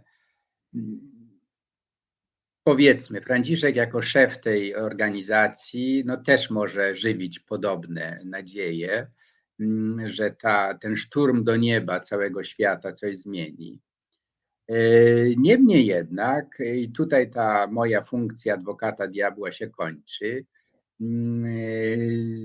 to co wiemy, bo to nie jest żadna tajemnica i Krystyna Kurczak-Fredlich e, dokładnie to opisała, jest dostępnych wiele publikacji na ten temat, że Cyryl jest po prostu jednym z rosyjskich oligarchów, który jako agent KGB, nie jako KGBista jak Putin, ale jako jednak współpracownik, dokładnie obłowił się tak jak Putin na tych przemianach Mm, i wspiera y, zbrodniczą ideologię, już teraz nie tylko ideologię, ale i działania tego reżimu, mm, co nie muszę wyliczać, bo to nie tylko jest Ukraina, to jest i Czeczenia, to jest no, zaangażowanie się Putina w różne jakieś wewnętrzne też morderstwa, skrytobójstwa i tak. Więc w tej chwili nie mam już argumentów. Podzielam pańskie mm, odczucia, które nie nazwę po imieniu, ale tak eufemistycznie również, że nie rozumiem. Uważam, że to jest e, nie tylko rozczarowanie, ale to jest po prostu błąd ze strony Watykanu, ze strony Franciszka, bo wprowadza niepotrzebny zamęt w oczach ludzi czy w umysłach ludzi, którzy no, mają te elementarne odczucia moralne czy przyzwoitości, że jeżeli niewinny człowiek jest napadany, to trzeba mu pomóc, trzeba nazwać rzecz po imieniu, kto jest agresorem, a kto jest ofiarą. I tutaj w tej dyplomacji watykańskiej doszło do zapętlenia. Właściwie, jeśli się słucha Franciszka i tego, co on mówi, nawet ten długi akt zawierzenia, który był przeczytany jeszcze, żeby było bardziej, jak rozumiem, mocno ten szturm do nieba również i w Fatimie przeprowadzał e, Konrad Krajewski, polski kardynał. Podejrzewam, że to był jego, jego pomysł, żeby tutaj to dziedzictwo polskiego papieża wybrzmiało bardzo mocno. No ale to wybrzmienie brzmi dla mnie w sposób mało przekonujący, rozmywający raczej odpowiedzialność zbrodniarza, jakim jest y, Putin, albo jak Biden go słusznie nazwał, po prostu rzeźnika, e, który z zimną krwią wysyła i swoich żołnierzy na śmierć i zleca morderstwa dzieci, kobiet, cywilów. No więc mamy do czynienia, niektórzy na to zwracają uwagę, z powtórką z historii. Dokładnie to, co przez 12 lat robił E, poprzednik e, Franciszka, czyli najpierw nuncjusz w Niemczech, który podpisał z e, Hitlerem, z reżimem Hitlera konkordat w 1933 roku, a potem jako papież od 1938 nigdy tak naprawdę nie potępił Panie profesorze, ale ja próbuję, bo pan mówi o, o tym e, wątku takim mistyczno-religijnym. E, okej, okay, natomiast e, obaj wiemy, że Kościół potrafi być i z zasady jest bardzo pragmatyczny i potrafi odrzucić własne dogmaty, jeżeli wymaga tego potrzeba chwili. Ja się zastanawiam nad postawą Franciszka polityka bo to oczywiście opowieść o tym, że papież nie ma dywizji, jest opowieścią prymitywną. Papież jest jednym z liczących się przywódców e, świata, który ma wpływ na bardzo dużą część e, populacji światowej. E, I ja nie mam wątpliwości, że katolicy w Polsce, że katolicy w Ukrainie, że katolicy w Europie przepraszam, użyję kolokwializmu, ale myślę, że adekwatnego, po prostu oleją to, co y, papież robi. Natomiast z całą pewnością katolicy, choćby w takiej Ameryce Południowej, przyjmą e, ten, tę symetrię pomiędzy Rosją a E, Ukrainą, którą tworzy e, papież, jako obowiązującą. I to będzie w różnych zakątkach, pewnie też katolicy azjatyccy e, będą bliscy przyjęcia. Bardziej pytanie, w co gra Franciszek, co mu to daje? Bo ja nie usprawiedliwiam, ale uznaje, że politycznie e, to wsparcie, którego Kościół się oczywiście wypiera, wsparcie przez Piusa Hitlera, politycznie dawało się jakoś wytłumaczyć. Hitlera miał pod bokiem, Mussoliniego miał e, za płotem e, przysłowiowym, czyli tuż za murem, za murami Watykanu. Więc to byli. Putina papież ma dosyć daleko. Nie, nie musi się z nim liczyć jako z bezpośrednio siłą polityczną i militarną, która jest gdzieś tam przy, przy placu e, świętego Pawła. W co on gra? Dlaczego on chciałby Dlaczego on chciałby na siłę zbliżać się z cerkwią prawosławną patriarchatu moskiewskiego, a jednocześnie odrzuca, bo to jest odrzucenie. To znaczy, moje emocje są niczym w porównaniu z emocjami Ukraińców, kiedy słyszą e, i widzą taką, a nie inną postawę papieża Franciszka. E, Franciszek właśnie skreślił Ukrainę z mapy e, rozmowy z Watykanem. Więc mm, opuszczam moją rolę adwokata diabła i przechodzę już do krytyki Franciszka, której mu nie szczędziłem. Przy całej mojej sympatii, o której wspomniałem, od początku widziałem pewną e, jezuicką dwulicowość. Co mówię trochę z przymrużeniem oka, ale jako były jezuita myślę, że jest to zrozumiałe, że odwołuje się do pewnego stereotypu jezuity jako fałszywego, obłudnego, nie do końca mówiącego to, co myśli. I to jest oczywiście bardzo głęboko wpisane w tak zwaną duchowość jezuicką czy ignacjańską. Przywołuje się różne takie mądrości Ignacego Loyoli, który mówił, że jeżeli Kościół nazywa coś e, białym, a widzę, że to jest czarne, no to jednak przyznaję, mówię jak Kościół mówi.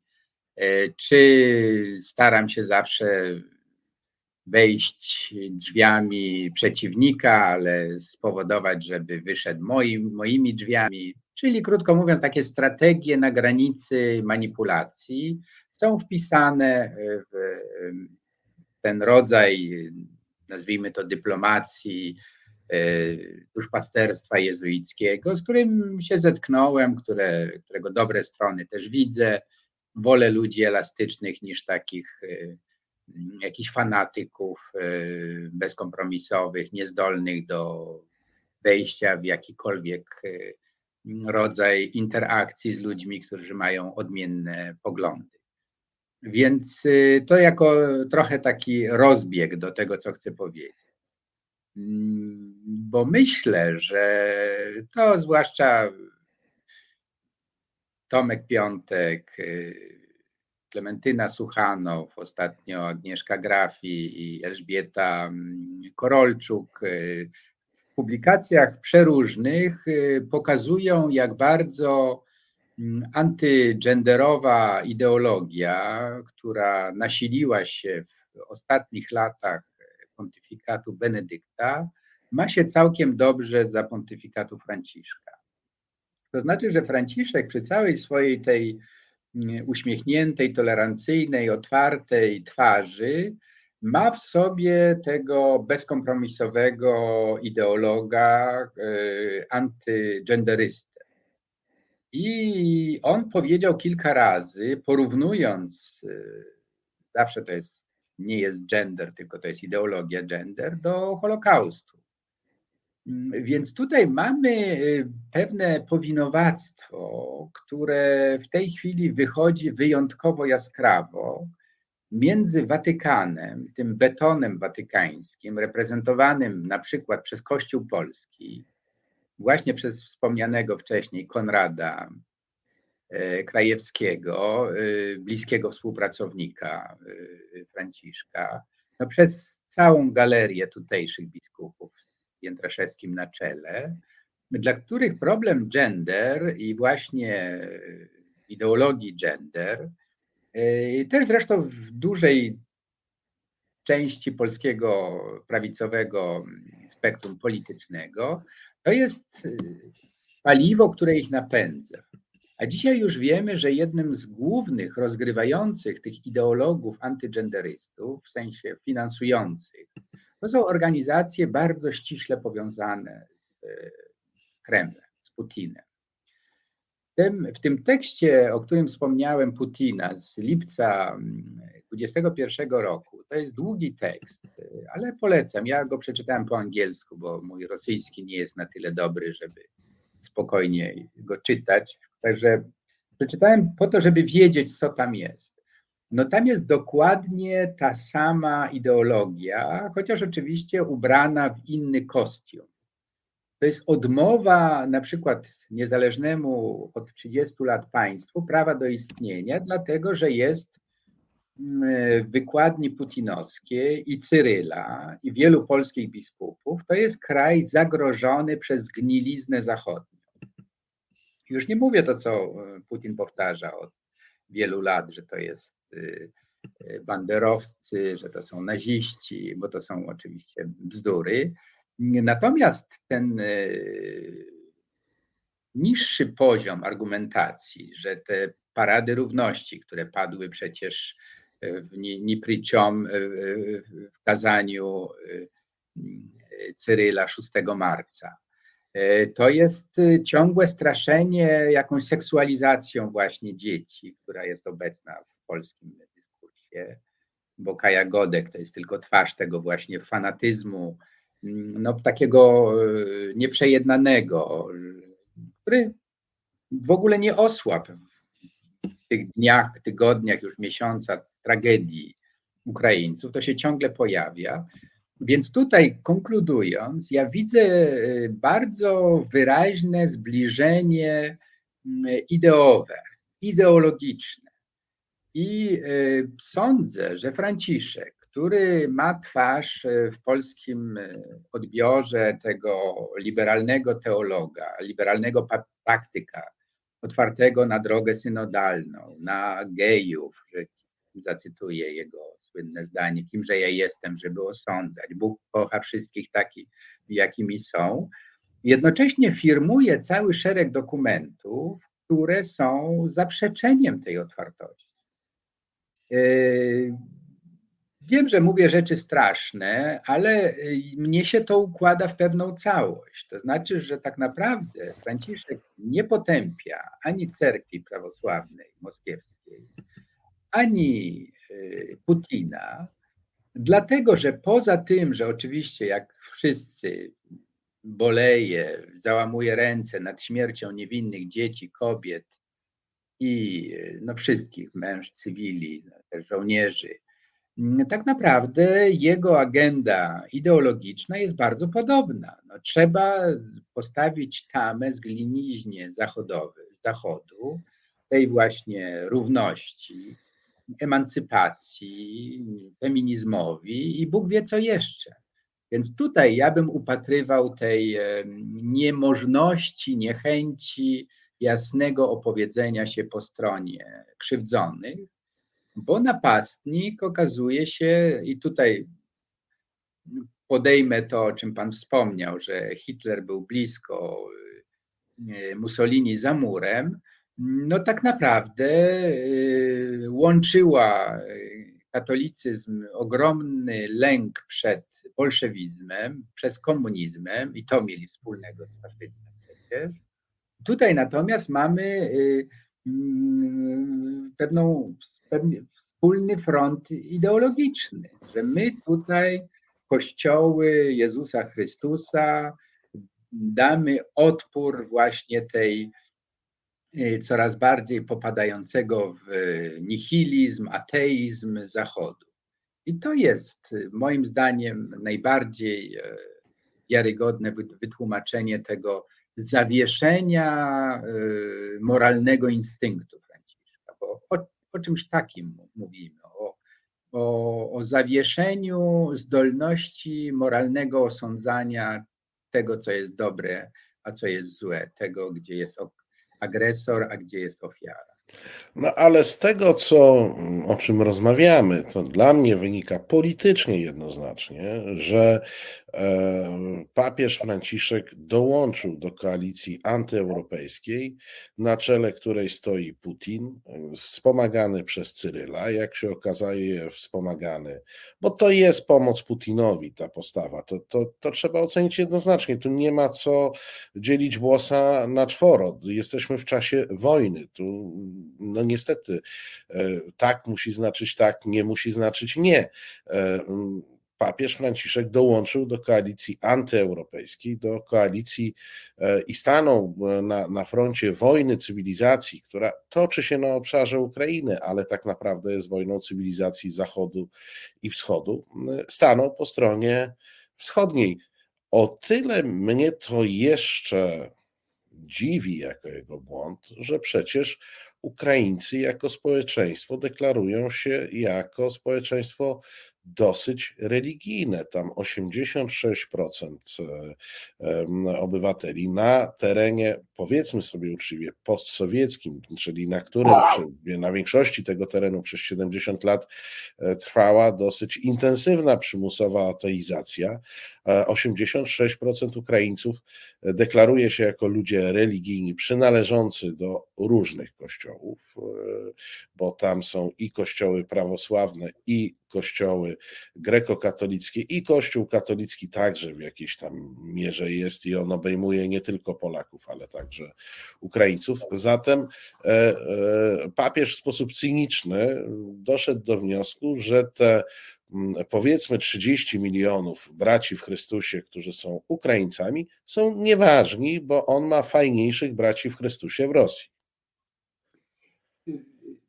Ja bym tego tak ostro może nie widział, bo mm, ta mozaika, mm, o której Pan wspomniał, religijna, czy ten pejzaż e, zróżnicowany Ukrainy, no kraju w końcu dwukrotnie większego niż Polska terytorialnie, mm, rzeczywiście to jest zdumiewające, że te 86% wierzących e, po tym e, no, 70-leciu jednak systemowej walki z religią jakąkolwiek jest ciągle mm, tam obecnych, niewierzących e, czy deklarujących e, nieprzynależność do żadnych religii, to jest zaledwie 14%. Natomiast rzeczywiście mm, katolików jest coś powyżej 5%, z tym, że większość tych katolików to są jednak grekokatolicy, czyli właśnie Ukraińcy i tam ten komponent y, narodowy czy nacjonalistyczny u grekokatolików jest bardzo mocny. Tak samo jak zresztą u autokefalii. Przypomnijmy naszym widzom, że od 18 roku e, patriarchat kijowski został e, oficjalnie uznany przez e, no, najważniejszy kościół prawosławny wschodu, czyli przez patriarchę Konstantynopola Bartłomieja ku irytacji oczywiście Moskwy, mm, ale tutaj e, jakieś te szacunki są różne, ale e, na pewno od 14 roku tak mm, ten właśnie nowy patriarchat zyskuje wyznawców, bo on jednoznacznie stoi po stronie autonomii, mm, e, tych tendencji właśnie emancypacyjnych Ukraińców.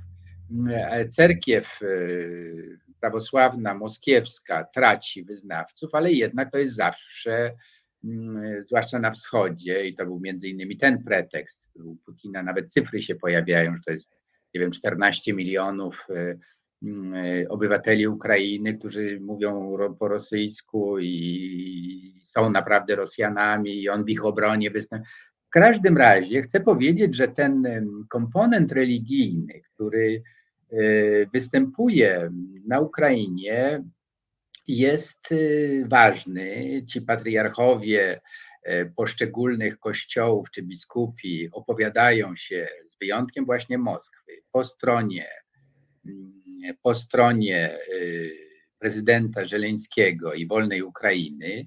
Więc tutaj to jest nawet polityczny błąd ze strony Franciszka, błąd, który może skutkować y, utratą y, wpływów na Ukrainie. Bo to, że w, tym, w tych komunikatach, które są takie trochę partyjne, ale warto je y, czytać, bo one jakby mówią o tym, co Watykan myśli, czy jak uzasadnia swoje decyzje. Tam się pojawia to, że to poświęcenie czy zawierzenie niepokalanemu sercu Najświętszej Maryi Panny zostało mm, e, podjęte na wyraźną prośbę biskupów ukraińskich, właśnie katolickich, i łacińskich, i grekokatolickich. Więc tam nie ma czegoś takiego jak absolutne odpuszczenie Ukrainy. Jest y, ten flirt taki właśnie, że my tutaj y, wychodzimy naprzeciw pragnień Kościoła, no, przypomnijmy, że Kliczko, e, burmistrz Kijowa, jednak zaprosił Franciszka, żeby przyjechał, bo wierzy że jego obecność przyspieszy ten proces pokojowy. Więc tam, krótko mówiąc, Franciszek się pogubił i nawet politycznie źle to rozgrywa. I, i, i to jest no, błąd. To jest gorzej niż, niż grzech, czy, czy no to, jest, to jest błąd strategiczny, polityczny, bo no przecież może dla nie każdego w Polsce jest jasne, bo ten kościół grekokatolicki, on tak nie, nie występuje jasno w przestrzeni publicznej. Też w Polsce został praktycznie z, tak dominowany przez kościół łaciński, że mało ludzi w ogóle wie, że, że istnieje struktura kościoła grekokatolickiego w Polsce, do którego głównie Ukraińcy należą. Ale przecież ten kościół został przez Stalina y, absolutnie zniszczony. Y, większość księży, biskupów skończyła na włagrach. No więc teraz trochę to przypomina taką właśnie poświęcenie mniej istotnej ryby dla rozmów z rekinem. Ale się może okazać, że ani się ryby nie uratuje, tej mniejszej, czyli katolicyzmu na Ukrainie, ale się straci nawet tych, którzy no, w tym ogniu próbowani, y, w ogniu prześladowań, no, chcieliby jednak, żeby, żeby Watykan stanął wyraźnie po ich stronie i tego, tego wsparcia wyraźnego nie ma.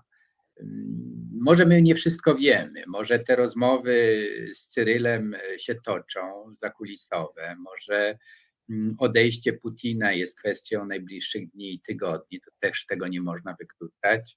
Więc ja zawsze biorę ten taki, mm, taką poprawkę na, na brak y, pełnego. Mm, no, możemy nie mieć pewnego obrazu, ale jak pan mówi o staraniach Ukraińców, to one są dosyć oczywiste. E, one są wedle zasady y, Churchilla, którą on sformułował w czasie II wojny światowej, że jeśli trzeba będzie zawrzeć sojusz z diabłem, to on do piekieł zstąpi i z diabłem się porozumie. I zresztą, jak wiadomo, porozumiał się e, ze Stalinem. E, oni są w stanie wyższej konieczności, w związku z czym będą prosić o pomoc i mm, każdego. Natomiast no, ten każdy zachowuje się, mówię w cudzysłowie każdy, bo teraz mówię o konkretnym każdym, e, e, zachowuje się tak, jak się zachowuje.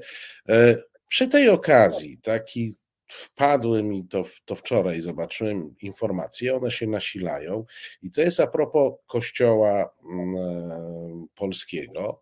Otóż okazuje się, że mm, ukraińskie dzieci zapisywane do szkół i przedszkoli są błyskawicznie zapisywane na katolicką katechezę, to znaczy nikt ich nie pyta o wyznanie, e, ale ileś takich sygnałów już e, z Polski dostałem, że podsuwa się im te zgody zgody na katechezę, mniej więcej tak jak Polakom 15 lat temu, to znaczy z taką lekką sugestią, że to obowiązkowe i ci ludzie, no, którzy po prostu szukają jakiejkolwiek normalizacji, te dzieci zapisują na katechezę, niektórzy z nich zapisują, bo są przekonani, że to jest warunek przyjęcia e, do tej placówki oświatowej, inni myślą, że to jest jakieś religioznawstwo.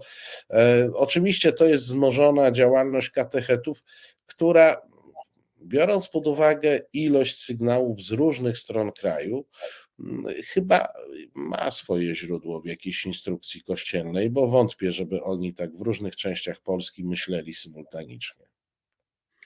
No ja się spotkałem z czymś przeciwnym, to znaczy y, to była instrukcja, którą już nie pamiętam, czy Kaj, czy któryś z tych katolickich biuletynów upublicznił, bardzo precyzyjna e, instrukcja, e, komu e, i w jakich okolicznościach można, komu nie należy udzielać sakramentu.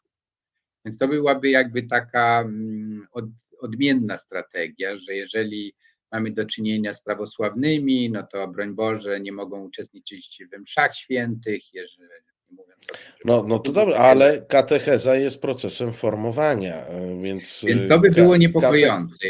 Katecheza jest procesem wejścia na przykład w prawosławne rodziny i mm, robienia tego, co, co e, wielu w, w robi no, najchętniej, to znaczy nawracania jakiegoś. Gdyby to się potwierdziło, bo ja nie, nie słyszałem o tym, to by No to było, świeże rzeczy. Ja wczoraj dostałem taki pakiet informacji z różnych to stron. by, to by świadczyło bardzo źle o Kościele. Bardzo źle by świadczyło również o ministrze, jeśli cokolwiek jeszcze może źle o nim świadczyć, bo jego, że tak powiem, lista obciążająca jest wystarczająco duża. Natomiast by to znaczyło, że wykorzystuje się sytuację przymusową do indoktrynacji y, dzieci, młodzieży, która nie jest tego świadoma, to znaczy, czy ich rodzice. Więc jeżeli to jest prawda, to sądzę, że to jest y, absolutny powód, żeby się zwrócić do Rzecznika Praw Dziecka, do Rzecznika O, Praw. Panie profesorze, to pan tutaj przystrzelił następnego, jak minister Czarnek, urzędnika państwowego. Tak, do niego się można zwracać.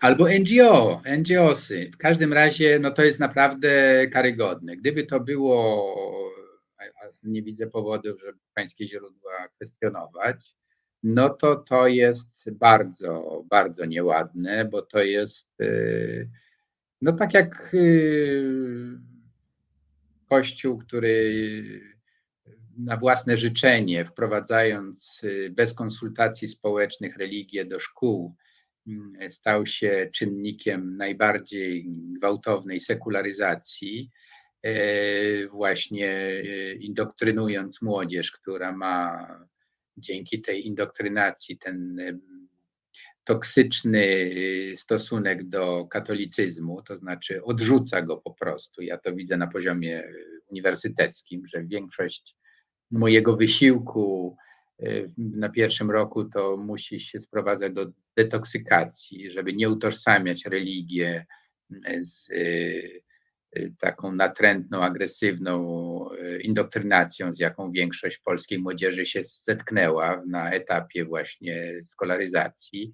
Mm, Więc tu byśmy mieli po, po, powtórzenie tego błędu, co się zemści właśnie jeszcze, jeszcze bardziej tym odrzuceniem katolicyzmu, bo ta forma e, katechizacji, z jaką mamy do czynienia, jest absolutnie niedostosowana do poziomu innych przedmiotów. To, to, to jest obce ciało, które albo produkuje takich helotów czy fanatyków, jak, jak pani, no już nie chcę jej reklamy robić za niepotrzebnej i darmowej, ale w każdym razie no to y, albo rodzi fanatyzm religijny, niezdolny do funkcjonowania w społeczeństwie pluralistycznym i demokratycznym, albo postawy agresywnego antyklerykalizmu. No Więc i jedno i drugie myślę nie jest w interesie Kościoła, więc jeśli te sygnały się powtórzą, to trzeba to publicznie nagłośnić i uświadomić samemu Kościołowi, że strzela sobie w kolano. Panie profesorze, a sam Kościół, e, mówię tu teraz o tym znowu naszym e, polskiej jego e, części, e, czuje się chyba dobrze, okopany na swoich antygenderowych i różnych innych antypozycjach. E, no a e, pan Gondecki, o którym żeśmy rozmawiali bodaj miesiąc temu, o jego e, liście do biskupa Becinga, e, dostał na ten list e, odpowiedź, którą się nie chwali. O ile tamten list jakiś taki był bardzo publiczny, to odpowiedź od niemieckiego biskupa e, no jakoś nie, nie, przybi, nie przebija się ani do Kaju, ani na, na s, s, strony e, episkopatu. E, Skąd ta cisza, panie profesorze?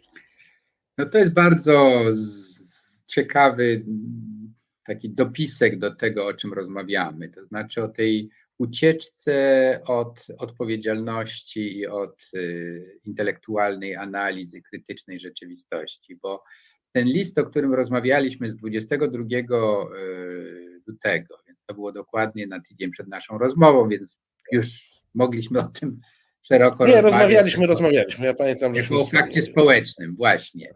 Więc e, ja wtedy wyraziłem sceptycyzm, czy naprawdę Benzing, czyli odpowiednik Gondeckiego w Niemczech, przewodniczący episkopatu niemieckiego, w ogóle e, on na to odpowie. bo tak impertynencki, głupi, prymitywny był ten, ten, ta epistoła Gondeckiego. No, przypomnijmy, że chodziło głównie o kwestionowanie zasadności drogi, tak zwanej drogi synodalnej, czyli demokratyzacji struktur kościelnych. No i wzywanie do tego, żeby być wiernym tradycji Kościoła, bo jakoby jest ona lekceważona w Niemczech. Na ten list 16 marca y, otrzymał Gondecki odpowiedź i jak pan mówi, cisza zaległa. No ja czytam prasę niemiecką, więc do mnie dotarło do komunikat, bo Niemcy nie opublikowali, na, na stronie episkopatu niemieckiego nie ma tego listu. W odróżnieniu od y, autopromocji Gondeckiego, Benzing tego listu nie zamieścił, natomiast jest streszczenie y, dużych fragmentów i y, odniesienie się do tej najbardziej frontalnej krytyki Gondeckiego. Więc przede wszystkim jest powiedziane o tym, że panowie się spotkali w Poznaniu, rozmawiali 30 listopada o drodze synodalnej między innymi na krytykę, a także biskupi niemieccy, a zwłaszcza Benzing, który jest liberalnym biskupem. Ktoś mi, nie wiem, czy chciał mi komplement zrobić, ale ksiądz katolicki w Polsce mi powiedział, że to właściwie Benzing to, to myśli tak jak ty. No więc bardzo jest mi to poniekąd, y, traktuję to jako komplement. No więc między innymi odniósł się do tego, że droga synodalna, która tak bardzo panu Gondeckiemu się nie podoba, jest drogą, której, e, do której ich zachęca papież, ich wspólny boss, tak?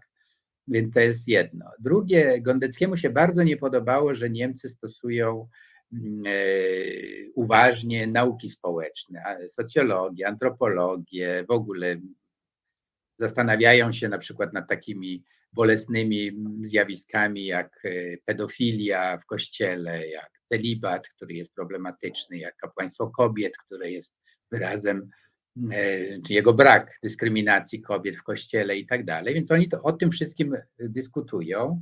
No i mówi, że tak naprawdę no to jest zgodnie z e, wytycznymi Soboru Watykańskiego II, więc drogi kolego, może byśmy o tym porozmawiali.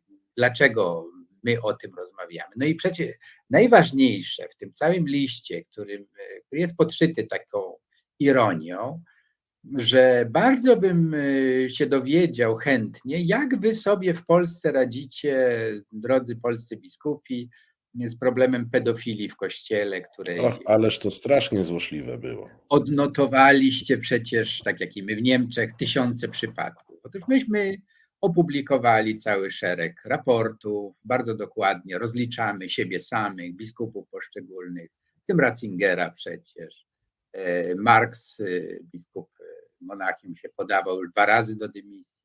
Feliki niby się podawał, ale jakoś się nie podaje. No więc krótko mówiąc, tam to są najważniejsze problemy w tym kościele, a wy tutaj się zachowujecie, jakby to was w ogóle nie dotyczyło. Wy żyjecie właśnie wiernością nauki papieżom, ale ci papieże, no to już nie jest y, e, cywilizacja śmierci Jana Pawła II, tylko już jesteśmy w innym punkcie. No i w tych fragmentach, które właśnie dotarły do opinii publicznej w Niemczech, jest też y, zaproszenie do poważnej teologicznej rozmowy na temat kondycji katolicyzmu i w jakim kierunku pójdziemy. Więc to, że Gondecki nawet nie zająknął się, że taki list otrzymał, nie upublicznił jej, no to dla mnie to jest czysty infantylizm. To znaczy on sobie wyobraża, że my wiemy tylko to, co biskup raczy upublicznić. No to, to senewrati. E, żyjemy w epoce, kiedy cenzura dawkowanie informacji kroplomierzem kościelnym to jest po prostu czasy zamierzchłe, przeszłe. My możemy sobie właśnie w, w resecie obywatelskim dyskutować o tym, jakby te oba listy były do nas napisane, bo, bo one po prostu są w przestrzeni publicznej. Więc dla mnie to dobre samopoczucie biskupów polskich przypomina mi trochę taniec na że to po prostu Kościół zanurza się w coraz większe odmęty niebytu, co mnie wcale nie martwi, żeby było jasne. Ta, ten apokaliptyczny obraz wręcz mnie cieszy, że wreszcie jeden z aktorów aktywnych, który przeszkadza nam w meblowaniu na, na modłę demokracji, już nie jakiejś przymiotnikowej, ale właśnie bez przymiotnika, że powoli znika z przestrzeni publicznej na własne życzenie. Panie tak profesorze, ale to, bo to też jest, ja w tych naszych rozmowach no, no często, ale to nie, nie, nie, nie umiem się pozbyć tego wrażenia. Często porównuję Kościół do korporacji e, i do takiej logiki korporacyjnej w, w decyzjach kościelnych. E, I tak patrząc na zimno, no był film Sekielskich, jakaś rozmowa o pedofilii. W zasadzie pandemia, wojna, temat umarł. Nie ma tematu pedofilii w polskim kościele, przynajmniej w umysłach hierarchów. To my możemy sobie tutaj coś powiedzieć. E, to, to e, mogą nadal e, środowiska, które się tym zajmują, próbować nagłaśniać, ale nie ma, nie ma. Można się rozejść, jak to się w tej chwili popularnie mówi. Nie ma tematu, można się rozejść. Mieliśmy trochę rozmowy o bizantyjskim kościele polskim po filmie Kler. Pandemia, wojna, nie ma tematu, e, można się rozejść. Zdaje się, że panu Gondeckiemu będzie się żyło e, w takim samym komforcie, a może nawet wyższym, e, w tym kościele nadal. Ja ja nie mam poczucia, jak czytam, no nie tyle co pan, ale czytam wystąpienia, czy, czy czytam jakieś skróty kazań, homilii. Ja nie mam poczucia, żeby tym starszym panom, którzy są episkopatem Polski, jacyś wierni byli do szczęścia potrzebni. Ich podstawowe dochody to są dochody wcale nie z tacy, tylko z zupełnie innych źródeł, między innymi dzięki symbiozie e, z państwem. Żyją sobie dobrze, mają piękne ciuchy, e, ładne mieszkania. Myślę, że jeśli ja trywializuję sprawę, to naprawdę niewiele nie widać po nich, żeby im wierni w tym kościele byli do czegokolwiek potrzebni, więc pańska troska, że ten kościół się sypie, no nie sypie, trzeba się dobrze. No tak, to jest y, bardzo dużo zależy od miejsca mm, patrzenia i siedzenia, to prawda. To znaczy, że można, jak y, później Breżniew czy Gierek, y, nie mieć świadomości tego, że wszystko się sypie mm, i zawsze się znajdzie grupa klakierów, którzy będą jego ekscelencji czy eminencji no, czapkować i całować i w rękę i nie tylko. Więc y, oczywiście dworska, y, klerykalna kultura trzyma się mocno. Mm, to nie ma kwestii. Natomiast e, ja bym się nie zgodził, że filmy Sekielskich, które były oglądane przez miliony, Kler mm, Smarzowskiego, który był również, bił wszelkie rekordy popularności, książki, tutaj e, pozwolę sobie na autoreklamę, Nasza Gomora z Arturem Nowakiem dobija do setki, jak on to mówi, więc y, naród czyta. Y, sam y, mecenas Nowak, który prowadzi szereg spraw związanych z pedofilią, seksualnym, seksualnymi nadużyciami wobec nieletnich kleru, miał wątpliwą przyjemność, ale jednak przesłuchiwania Gondeckiego. Było to poza, tak powiem, dostępem publiczności, ale doszło do czegoś takiego w Chodzieży. E, oni oczywiście powołują się na bardzo osobliwe, jakieś sekretne regulacje Watykanu, które umożliwiają im blokowanie dostępu do akt prawnych, do, do akt śledztw wewnątrzkościelnych, to wszystko się zgadza. Niemniej jednak mam wrażenie, że to, co niektórzy nazywają krytycznym progiem, e, że ten próg e, powoli zaczynamy osiągać. To, że Skansen e, trzyma się dobrze i jego główni aktorzy czują się w swoich ciuszkach bardzo dobrze i stroją się i nadymają się i celebrują własne niepowtarzalne prawdy, to jest jedna prawda, to jest jeden jakby aspekt tej rzeczywistości, a drugi jest taki, że społeczeństwo mm, nawet jeśli im nie jest potrzebne, no, daje do zrozumienia. Jest coraz więcej takich obywatelskich akcji, e, które świadczą jednak o rosnącej samoświadomości społeczeństwa, które mm, no, Przypomnijmy w tym kontekście, że polska młodzież należy do liderów światowych w sekularyzacji, w rezygnacji z praktyk religijnych, z katechez. Więc to, to są procesy, ja, to nie jest mój pomysł wcale hermeneutyczny, tylko wielu obserwatorów. Polska dokładnie przypomina Irlandię sprzed 20 lat. Tam Kościół był absolutnie wszędzie obecny, jeszcze bardziej niż w Polsce, bo nie miał tej, e, tego epizodu, że tak powiem, kuracji odchudzającej, jaką był niewątpliwie PRL dla Kościoła, był wszędzie obecny, kontrolował wszystko, a w tej chwili seminaria są puste, nie ma ich. Kościoły są puste, e, politycy katolickim rodowodzie. No to panie prezydentki byłej, Mary Robinson, Mary McLeese, to są jedne z najbardziej, najbardziej skutecznych antyklerykalnych głosów w przestrzeni publicznej.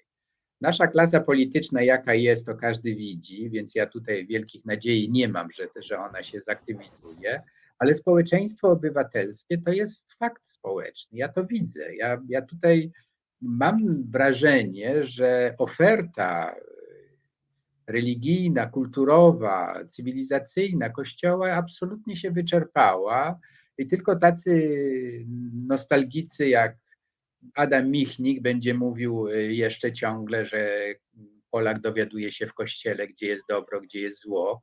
Otóż nie. Myślę, że można tak mówić tylko dlatego, że się do kościoła nie chodzi.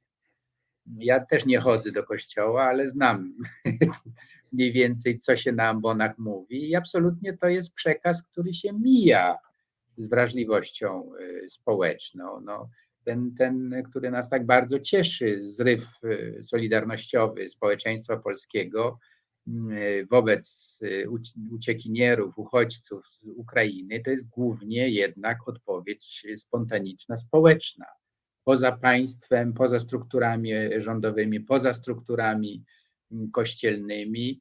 No i to jest też dobra wiadomość, że społeczeństwo zaczyna działać tak, jakby kościoła nie było, jakby rządu nie było, i to nam na dobre wychodzi. Jeszcze wystarczy pozmieniać i kościół, i rząd, i będzie już całkiem dobrze. No i udało nam się na koniec rozmowy coś optymistycznego powiedzieć. Ja myślę, że to jest bardzo ważny proces e, który pierwszy raz testujemy, na który zwrócił Pan e, uwagę, to, że e, organizujemy się społecznie. Tu pewne przesłanki były już w pandemii, kiedy pan, w pandemii rząd także był kompletnie bezradny e, przez, przez długi czas i w pandemii zaczęły takie różne inicjatywy samoorganizacji powstawać, a w przypadku uchodźców z Ukrainy, no to faktycznie pokazaliśmy wielką siłę społeczeństwa bez rządu rządu, bez kościoła i bez jakichś dużych organizacji, które by centralizowały e, to wszystko, tylko na poziomie takim e, bardzo e, lokalnym i środowiskowym. Panie profesorze, bardzo dziękuję za dzisiejsze spotkanie. Miłego dnia życzę i do zobaczenia, do usłyszenia za miesiąc. Dziękuję bardzo wzajemnie.